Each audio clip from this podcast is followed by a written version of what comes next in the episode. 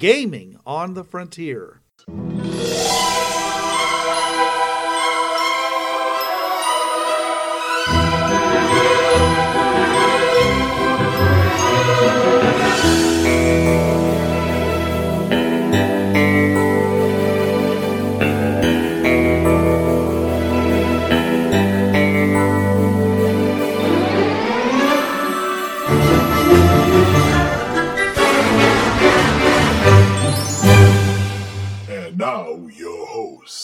This is Bruce. This is Trav. And this is Jonathan. Welcome to Gaming on the Frontier, your podcast of saying, hey, that game you've been playing, it ain't like that. What? Who changed everything on me? Wait a minute. We're just going to flip the script, flip the table, flip the house. Flip the Wilson, yeah. Everything old is new again. Yep. Turn over that rock. Yep. Anyways, welcome to Gaming on the Frontier. This week we are talking about...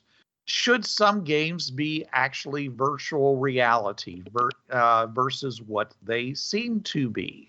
And we already talked about detecting whether or not the game you're playing as a player is a virtual reality environment way back in episodes 48 and 49. Oh, geez. Because we're up in the 620s.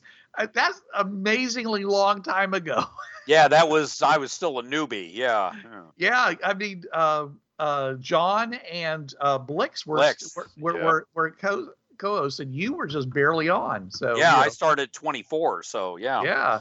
So that was like, a year later. Yeah, about that. Yeah. Anyways, so we talked about how to do that, and I do recommend that you go back and listen to those episodes because they will, of course, would help inform you about what we're talking about. But specifically, my co-host wanted to say, raise the question of whether a game like Fringeworthy or a game like Hardware Hinterland, and I myself would also like to bring in the option of Weird Zone. Okay. These games in particular raise the question of is this actually a virtual reality situation, and all these experiences that you have in the game outside of perhaps the portal that you go through initially at Fringeworthy, are they not really real? Are they really just a virtual reality? And is that better? See, because if it isn't better, you don't want it to be true, right? Yeah. Mm-hmm. All right. So maybe we should start off with that. Okay. We should say what is it about a virtual reality environment, that is better than someplace where the laws of physics just might be different, or just the way the world is. I mean, this is the world. Real physical laws affecting you in a real physical way. Okay, so why would a virtual reality be better? Well, I think we saw this in the now 4 Matrix movies where, what is it Morpheus said? Some laws can be bent, others can be broken.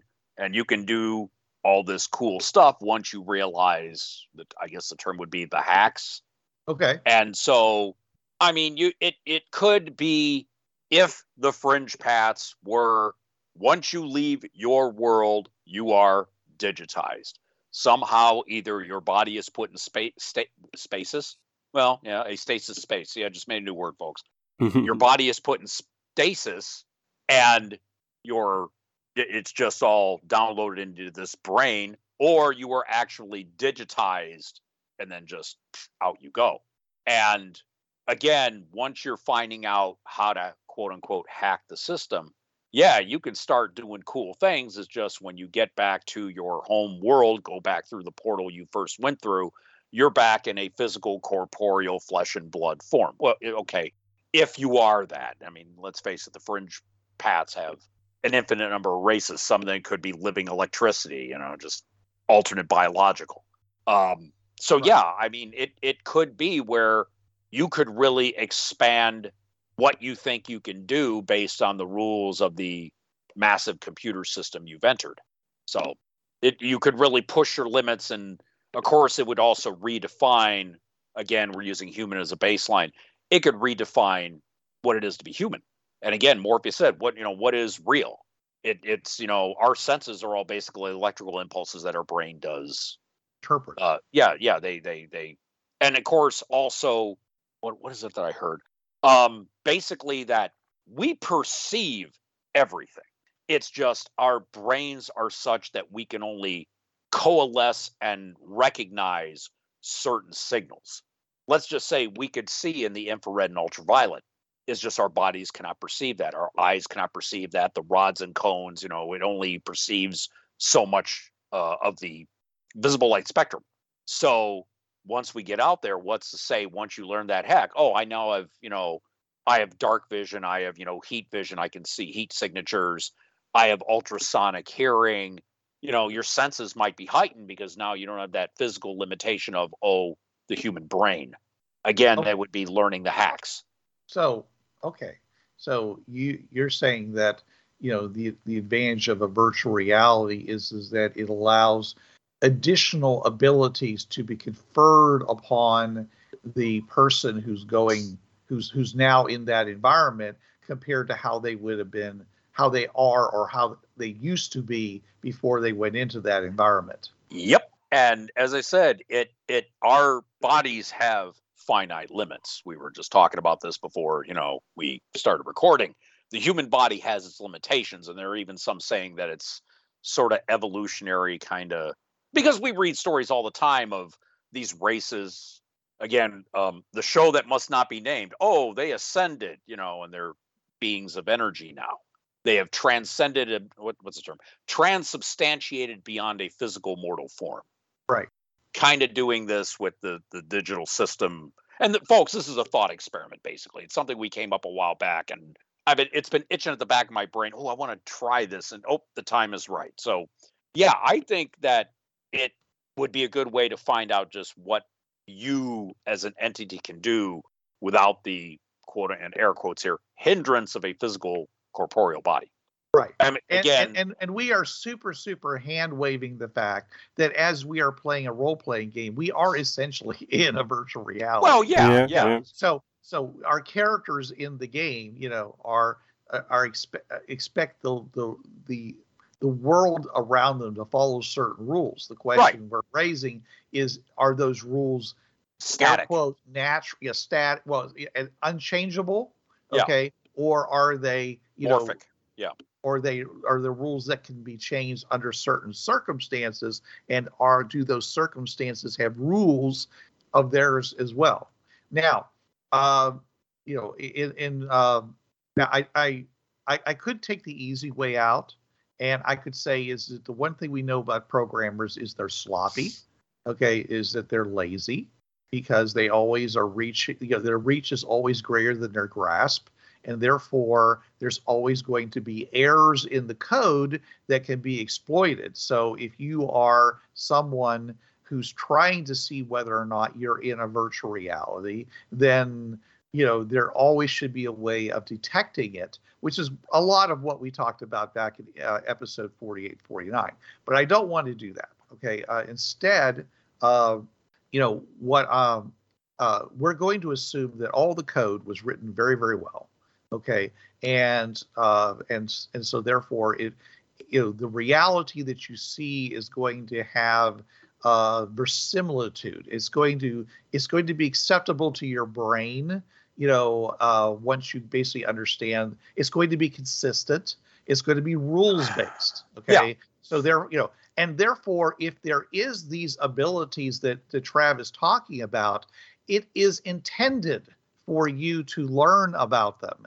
And for you to, through diligence of that, just like we learned about electromagnetism, and as a result of that, we are able now to have television, radio, internet, walkie-talkies, all these things that our forebears before this happened could never conceive. They would have thought that was magic. They would have thought that was a cheat, that somebody had broken the system by allowing that to happen. And the answer is no. It's just something that required, someone smart enough to figure out that if they do certain things, they're going to be able to detect the existence of radio waves, and then, you know, figure out a way of using those radio waves, generating radio waves, and finding, you know, and then taking modifications of that till you finally end up with something like a radio, you know, and a transmitter, and you know, creating the telephone and other things like that.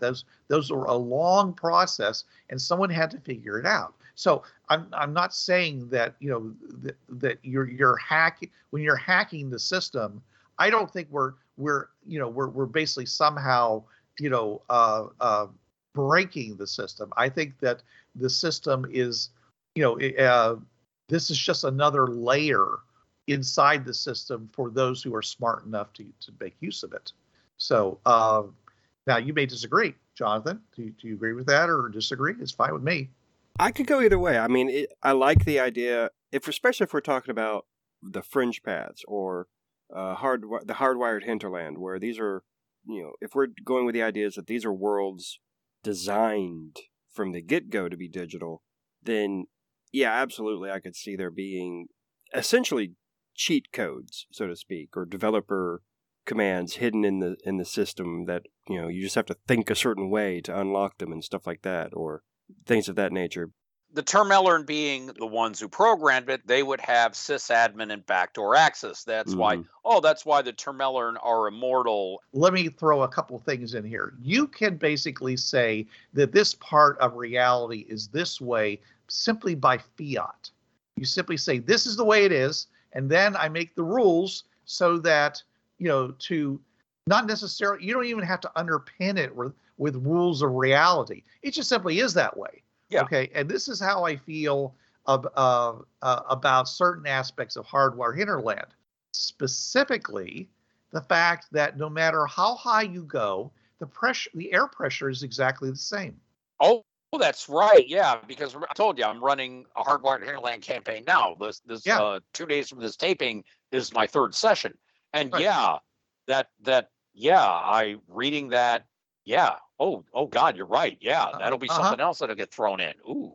Right, because the 400 miles up is the fusion, you know, the helium, the helium fusion layer that produces all the light. Okay.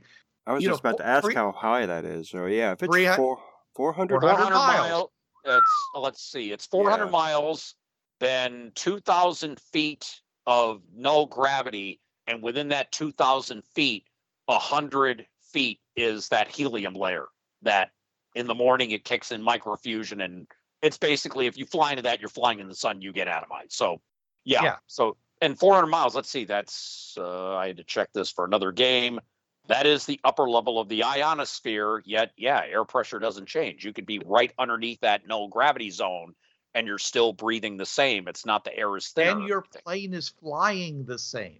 Yes. Yeah. Now, in our world, in our universe, okay, we know that as you go up higher, air pressure gets less, okay? Yes. For two reasons. One is because it's being spread out over a larger and larger radius, you know, so therefore it should get less like that. And the second reason is because the gravity is less, inverse square law, the further you go up. But the real reason is the fact is that because of gravity, it's pulling the air molecules down, and they basically stack on top of each other at the weight of these atoms, okay, basically increases. So you have 14.2 pounds per square inch at the bottom at sea level, but up at 100 miles, you basically have no gravity, okay? I mean, you have no air. That's where the space station, you know, the International Space Station runs around. It's around 100 kilometers, whatever. That's what's considered to be the edge of space. Okay. Yeah. This is 4 times that distance. Yeah. See, that's the thing. If it was less distance, because this kind of goes into what my belief behind like evidence that the Hardwire Hinterland is digital is the fact that if it was less distance, I would say that it could easily be the fact that you have the upper layer that is also exerting gravity. The upper layer above the fusion line. The upside. So the hinterland. So you could have, if it's relatively equal gravity between those two plates, so to speak, then yeah, that would explain the air pressure. But if we're talking, 400 miles, no, because that my reasoning for the digital was that just the fact that you have an upper layer and two plates facing each other, both with gravity in opposite directions. They already, and as I said, I'm running the campaign, so I've had to really get into reading this. Rich did say, okay, the up and down levels of the hinterland are basically within the shell of a Dyson sphere that the Commonwealth Tehrmellorn made. Yeah, and this does come into Portals 4, the whole thing there at the end. And the Tehrmellorn can go. I'm willing to buy that, but even then, a Dyson sphere... I'm not. Well, okay. But again, even then, a Dyson sphere, the gravity is going to come from, the spinning, if there is gravity on the inside of it, it should come from spin gravity. One of those two sides... The Tehrmellorn can hand wave, if they can sit there and do what they can do. And here's the thing, okay, we can say that, it's within the shell of a Dyson sphere. What's to say they didn't make that just a giant server? And that's the thing, yeah. Like, which is easier, to create this complicated Dyson sphere that you've manipulated the gravity inside of, or create a giant Matryoshka brain, which is basically a computer version of a Dyson sphere, and it's just a virtual world in there. Yeah. Well, I don't know which is harder because, essentially we're supposed to believe that these games are, are completely believable. I mean, these universes and, these realities in which they exist. So if you start getting out your telescopes and your detectors and things like that, and you don't detect anything weird, then, either they've already anticipated that and they're feeding you the information that supports what it is they're trying to do, or it's real. So, I mean, it's... this is the thing, is it's almost like there's a conspiracy upon conspiracies to make you believe this reality, okay?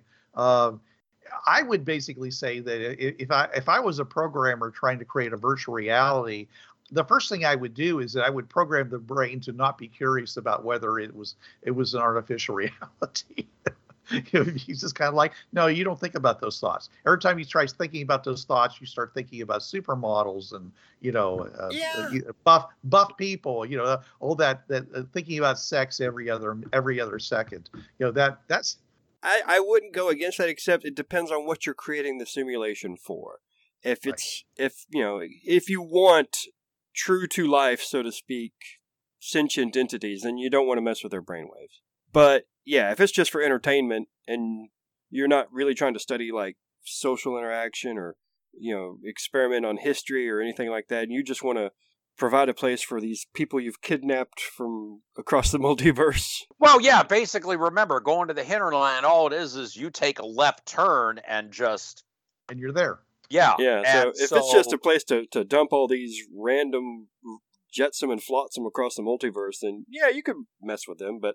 Well, yeah, I mean, let's face it, anybody who looks at the hinterland, okay, you have these 200 mile to a side, perfectly square islands. If you go to a corner, you will see the square corner there, and they are laid out in a grid system with 200 miles of ocean in between all of them, and it goes on ad infinitum, und so weiter, on and on. You're going to look at this and go, okay, you know what, this, as my one friend Carrie Springer would say, taint natural. And you would realize, okay, somebody has a really weird sense of humor that makes... Well, somebody made this. It's obvious that somebody made this. Yes. And you realize things like, okay, 99% of the time, you're deposited on an environment that suits your mindset. They're saying libertarians go to New Akron, and Brits and Canadians end up in Almost Windsor. Now, every so often, you're going to have a glitch in the system where, you have this alien from the Andromeda Galaxy who's there in Noram. Or you're going to have sword and sorcery, medieval person in Noram. Or a someone from the 25th century and is all science, ends up in Magic Cost. Glitches in the system. But usually it says that 99% of the time, and it doesn't give that exact fraction, but usually you end up in an environment that suits your general mindset So there's been a lot of supposition, well, maybe this is an afterlife. Yeah, or an afterlife, or again, something is reading your brainwaves as you're coming in. Which even then, if the Tehrmellorn can sit there and scan across the multiverse and, oh, let's pick this person and drop them here out of a world, because it's already been, it's like negative 125 or negative 116,8. It's in Portals 2, the Hardwired Hinterland was what Rich put it as. And you end up coming out of a warp or a portal on New Akron. So that it's connected. That was, you know, like 15 years ago when Rich came up with that. So, yeah, it's just plucking people, reading people and going, oh, this person might do good here. I see it as, it for the Tehrmellorn, the Commonwealth Tehrmellorn, a big social experiment. I do. I just see it as, oh, let's get this person, put him here and see how they react. And you have most people see it as a second chance. There are some that dive and crawl into a bottle and never come out. Those are the ones that are called quiets, where they just sit at a bar all day and just, you know, drink themselves blind. You know. But yeah, I see it as a big social experiment made by a godlike race that have god tech, which we know the Tehrmellorn do and the Commonwealth did too.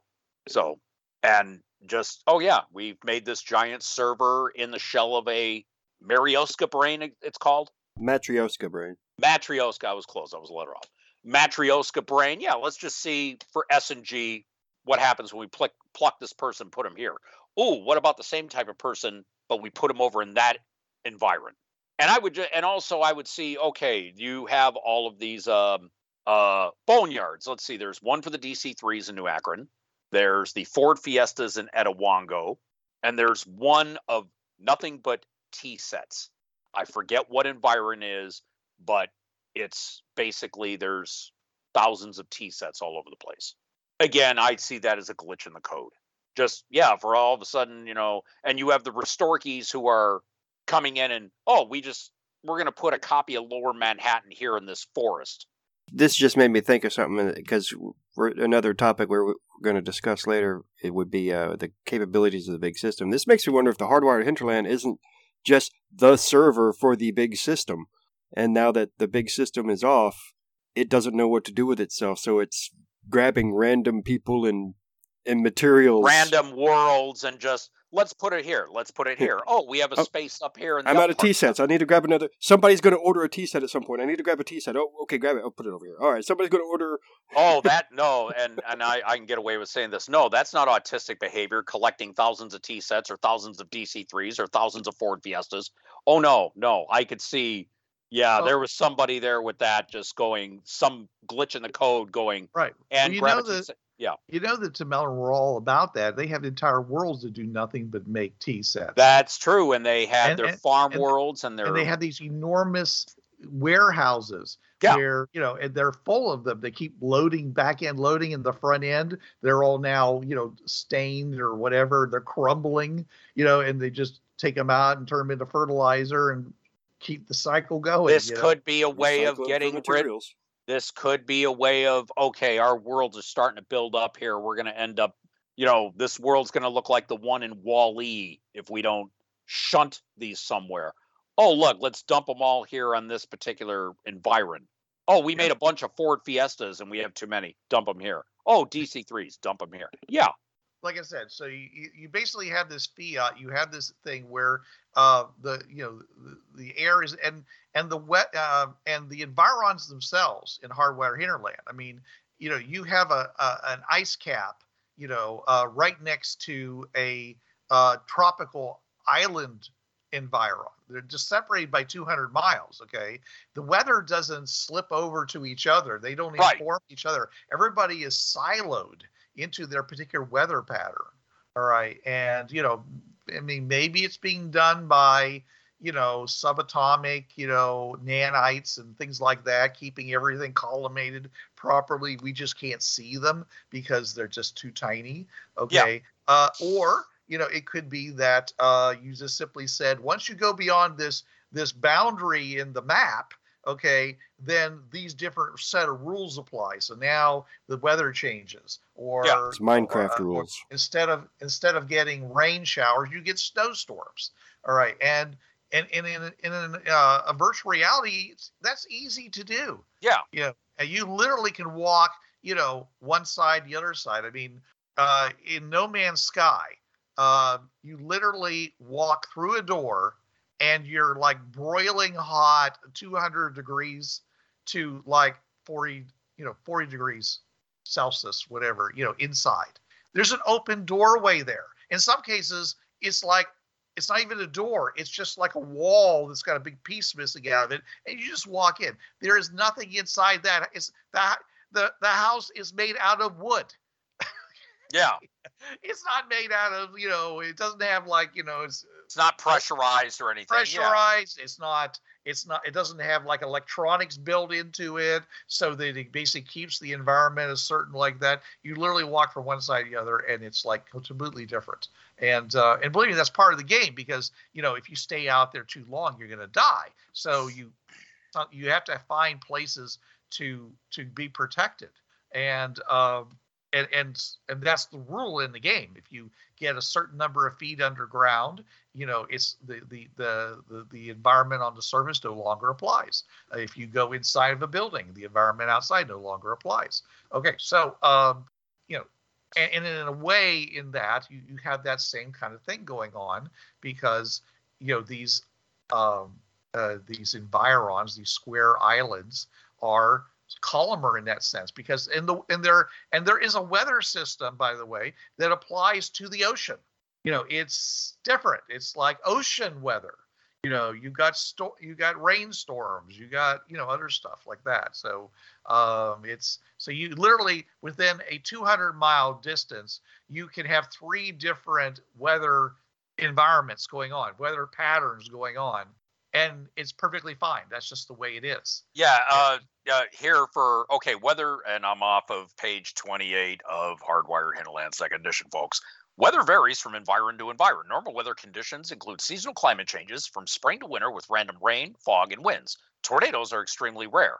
At the edge of any environ, the weather of that environ takes precedence over the oceans, and the weather is a crisp and bright 71 degrees most of the time. This does not change by altitude, which that right there, anybody who knows about piling would realize, okay, the temperature is the same. Because remember, with the lightning crystals, you can fly in the mass and, you know, you're having fights on a wing and stuff. You would realize, wait a minute, we're up, you know, this height and it's not butt-biting cold.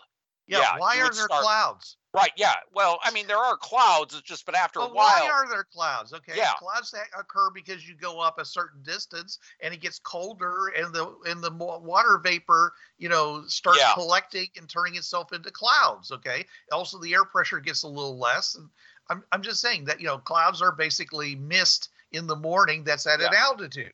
All right, you know, but you... Oh, so that's like the old thing, fog is just a cloud with a fear of heights? Gotcha. Yeah. Amazingly accurate and germane statement here. Okay, so I'm just saying, though, is that why are there clouds? Why, I mean, are there clouds at 400 miles? Are there layers of clouds? You know, that's not even in the book. So I'm just saying is that the GM can basically do whatever they want to. Yeah. You know, the one thing I can say is that if you're in a plane... and you are 400 miles up, nobody is seeing you. Oh, no.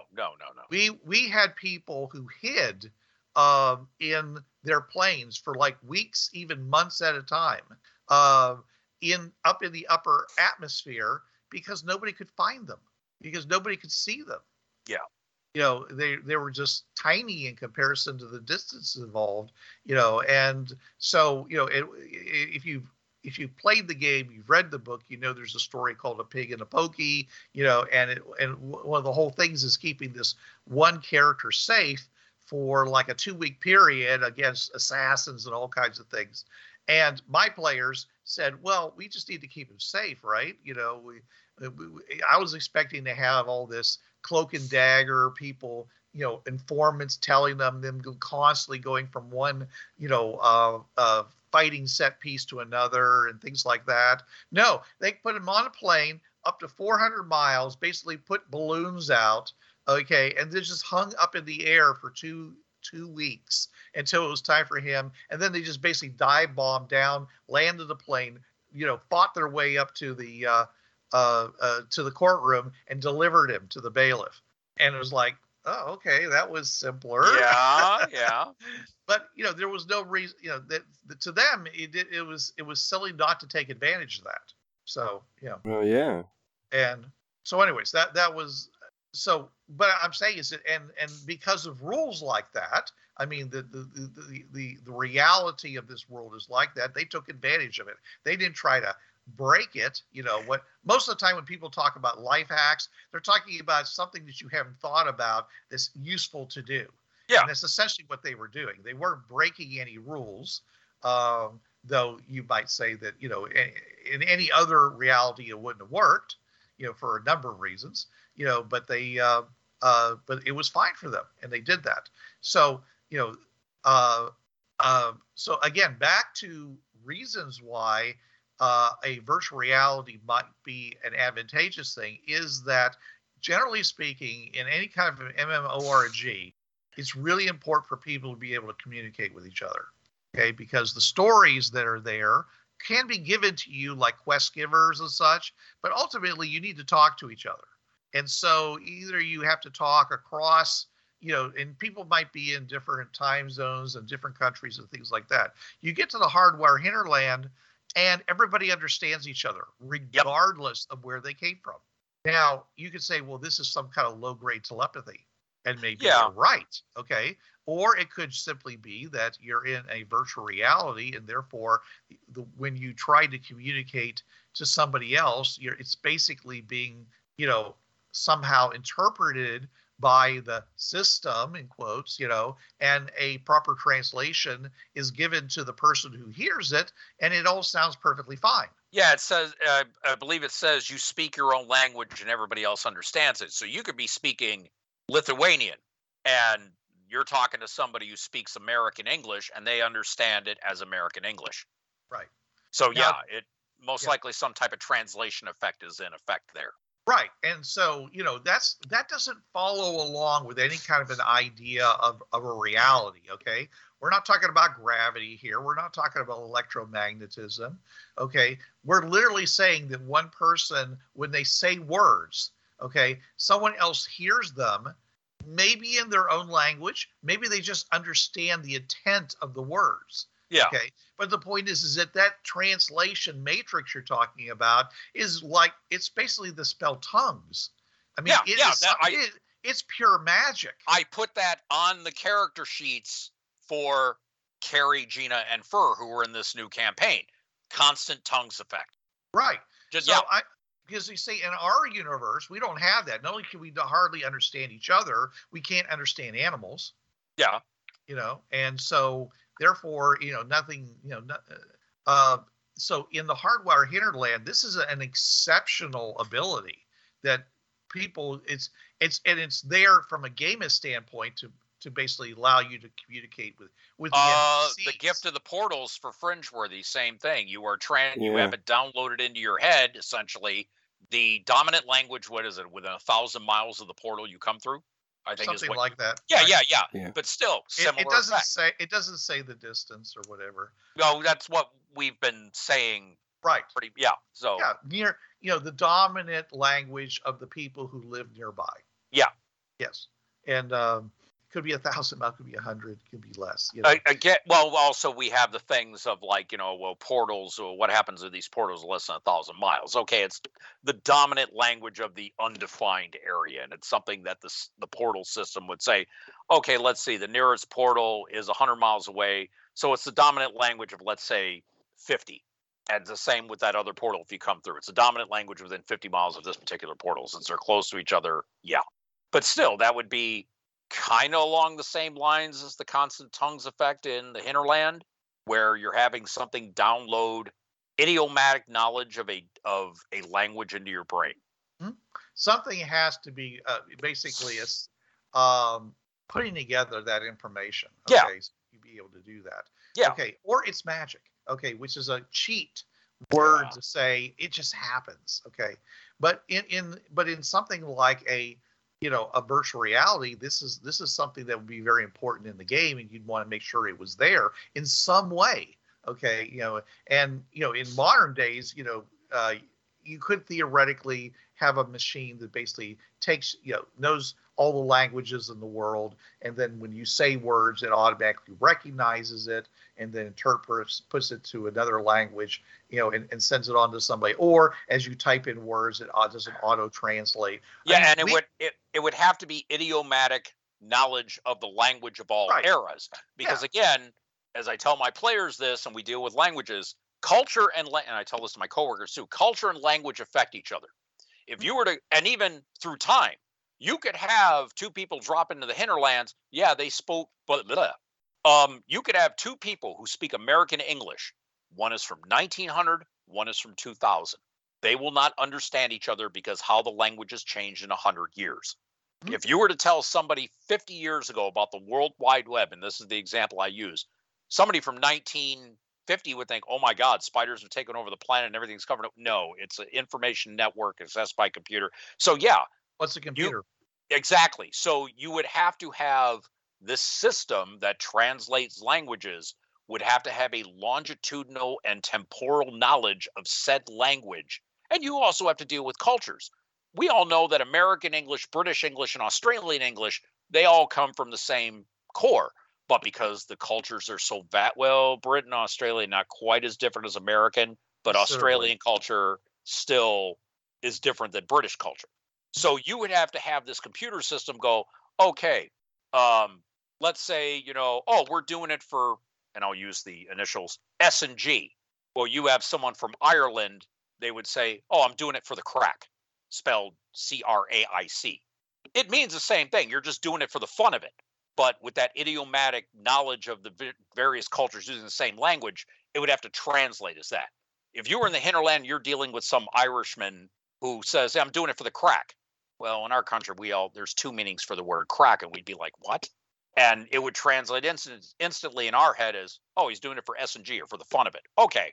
So, yeah, this would have to be a system that would have to know every language ever invented, of all the races that they are choosing from to pop into this environment and translate it where you would know instantly whatever idiom spits out of their head, it would be in your head as, oh, it's this.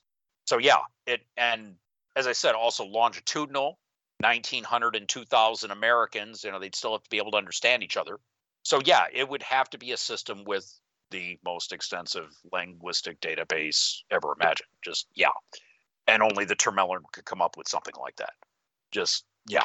I would definitely see that the tongues effect, you would just have to write it off as magic because no one would be like, wait a minute, this thing is able to translate every language through every time period in every universe, and we all understand.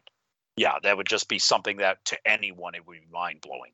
The people in almost Canada's University of Windsor, who basically are pretty much some of the smartest people in the hinterland, that would just make them clutch their knees and rock back and forth on their haunches because of just this concept. But if you believe you're in a virtual reality, then it actually would be a lot more believable and not magic. Yeah, but still, you would sit there and realize, oh, dear God, the type of linguistic database that can translate any word that comes out of any being here who come from all over. They would still just either their minds would shut down or they would light up going, we must find out more, And, well, and again, that kind of points to like giant Matryoshka brain orbiting a star, layers upon layers of computer processors just doing nothing but processing. Yep. Oh, this is just the language server. Yeah.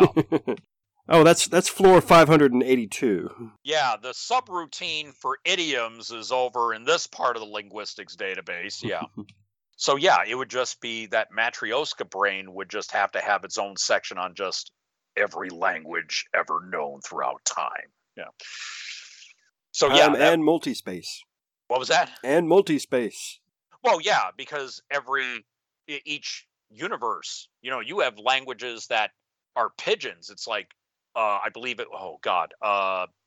Oak's Scott Expedition. Mm-hmm. In his journal, there were pigeons of languages, not just, oh, look, here's English, here's French, here's Spanish. Oh, wait a minute, here's an Inuit Aztec hybrid pigeon language. Oh, and here's another. And because he wrote this stuff all down when he was on the world, and then he leaves the world and, it's a Beavis and what the hell's this crap? Because he couldn't understand it. The language was gone because he came back through the portal. He couldn't read the notes he had written maybe an hour before. Mm-hmm. Yeah. Yeah, which is one of the reasons why I always recommend to my players to stay on a word long enough to actually learn some semblance of the tongue that you're speaking so that you can keep it when you leave. But yeah. All right. Yeah. So, all right. The, another, advantage of a virtual reality is that they're all, whatever it is that you need for your story, there's going to be that resource available somewhere so that the story can continue. So, you know, when you, the Hinterland, you know, is full of strange deposits of things, as you just mentioned. You know, you need to travel between environs, but the place is full of carna squids and other things like that. So you can't use a boat. However, are we going to get from one place to another? Well, they tried hot air balloons at first, but they were just slow. And then they found the DC-3s, converted them to alcohol and biodiesel use. And so CAKE was born, the Certified Alliance of Key Environs. Yeah. Right. And yeah. The point is that they found a huge pile of DCs. Yeah, it's like 20, okay, between 29 and 57,000, I think was the figure I read. Yeah, in various states of decay or dismantle or whatever like that, you know. And, of course, just not to make it too easy, it's also being, you know, held by, you know, absolutely people who are not natives, who are completely unwilling to communicate with anybody besides themselves. Yeah, who are willing to die in order to protect this holy ground. Yeah, for them, they worship the I-Garnash. Yeah. Yeah. And because by the time this airs, it will have already happened. Yeah, I'm about to unleash the I-Garnash on my players in 2 days. So yeah, this will be interesting. You're hearing this noise as you're walking through, rescuing the people you've been hired to get from the boneyard. I-Garnash, I, because that's what they sing and that's what they're called by that. And you're just hearing this constantly, just I-Garnash. Yeah. So yeah, and even the environs were laid out where, there might be bauxite, iron, and aluminum on this environ over here in New Pittsburgh. We got the DC-3s over on New Akron. We have the lightning crystals over here on Anson's Kingdom. And I do believe we did, many ages ago, Bruce, again, back in the days of John and Blix, or at least you, me, and John, setting up triangle trades in the Hinterlands. I believe that was an episode or two we did. It was. Okay, so yeah, they did that as a matter of survival. Oh, yeah, by the way, we have these DC-3s, and we have some fuel. Well, we got all this corn over here that we can, you know, you got fields and fields of corn that we can, you know, distill and give you guys fuel, and then you can bring us this. And so that's how CAKE was born, this mutual need of trade and information, because I have this resource, I have this one over here has this. And then, of course, Anson being a jerk with the lightning crystals and, you know, But, yeah, well, that was his resource. Okay? Well, yeah. You know? And he's playing it for all it's worth. Yeah. No environ stood alone. They all required trade in order to, you know, be more than subsistence living. Yeah. And so, you know, which again, you know, because it's so obviously a artificial environment, you could say, well, that was the way they designed it. They wanted people, the people who came to live there to need each other, and they did all this kind of stuff. So it was all part of the design. If it's artificial reality, it also follows the same kind of rules. You know, you don't want anybody to just, you know, stay in one little location. You want them to be, you know, energized to go to other places, you know, to find things that are missing, you know, to bring things together and then do greater things with those things and go out again to do even more exploration. I'm seeing this as more of an argument to say that the Hinterland was made as a giant social experiment by the Commonwealth. Oh, let's just pluck people from all over the multiverse, put them here and see how they react. We have these situations, these resources on these. Are they going to band together and, you know, do mutual trade and beneficial information swapping? Or are they going to hoard it all and, you know, be jerks like they were on the world and fight over resources? And with the Hinterland, a lot of people decided, I have a second chance at life. and where you have, a CEO becomes a shopkeeper, and, a short order cook at a diner is now a chef and has his own restaurant, which is, like Michelin star level. And so, yeah, this just gives more of an argument for if the Hinterland, whether it's a digital environment or actually the whole real world, in the shells of a Dyson sphere with a Matryoshka brain, either way, it's a social experiment. The powers that be just want to find out, how do the people we bring here, how are they going to work out? It just gives more fuel to that fire for me. If you incorporate some of these ideas into your game, definitely let us know. How do they let us know, Trav? That would be fans of the Gaming on the Frontier podcast on Facebook. Fringeworthy RPG fans on Facebook. If you want to throw in something for Bureau 13, Bureau 13 agents everywhere. We are available at tritexsystems.podbean.com, iTunes. We are now available through Spotify. I don't think there's a comment section, but you can get this podcast. There's a rating, I think. What? I think there's a rating? I'm not sure. Okay, well, as far as contacting us and letting us know what you did with all this information we've been saying, those are the various venues that I know of that we've had. And, of course, contacting us on social media, if you know us, we'll be more than happy to answer questions. All right. Well, thanks, everybody, for listening to us ramble on, hopefully coherently, for the last 2 hours. And that's where the editing comes in. Yep.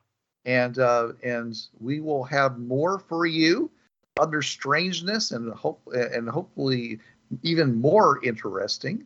But you'll have to wait until next week. So until then. This is Bruce Sheffer saying there are a million worlds out there, so go explore them. And this is Trav. There's a reason why it's called gaming. It's for having fun. Gaming on the Frontier podcast is wholly owned by its hosts. It is released under the Creative Commons 3.0 license. No commercial reproduction and any use of any element of the podcast must be attributed to the Gaming on the Frontier podcast.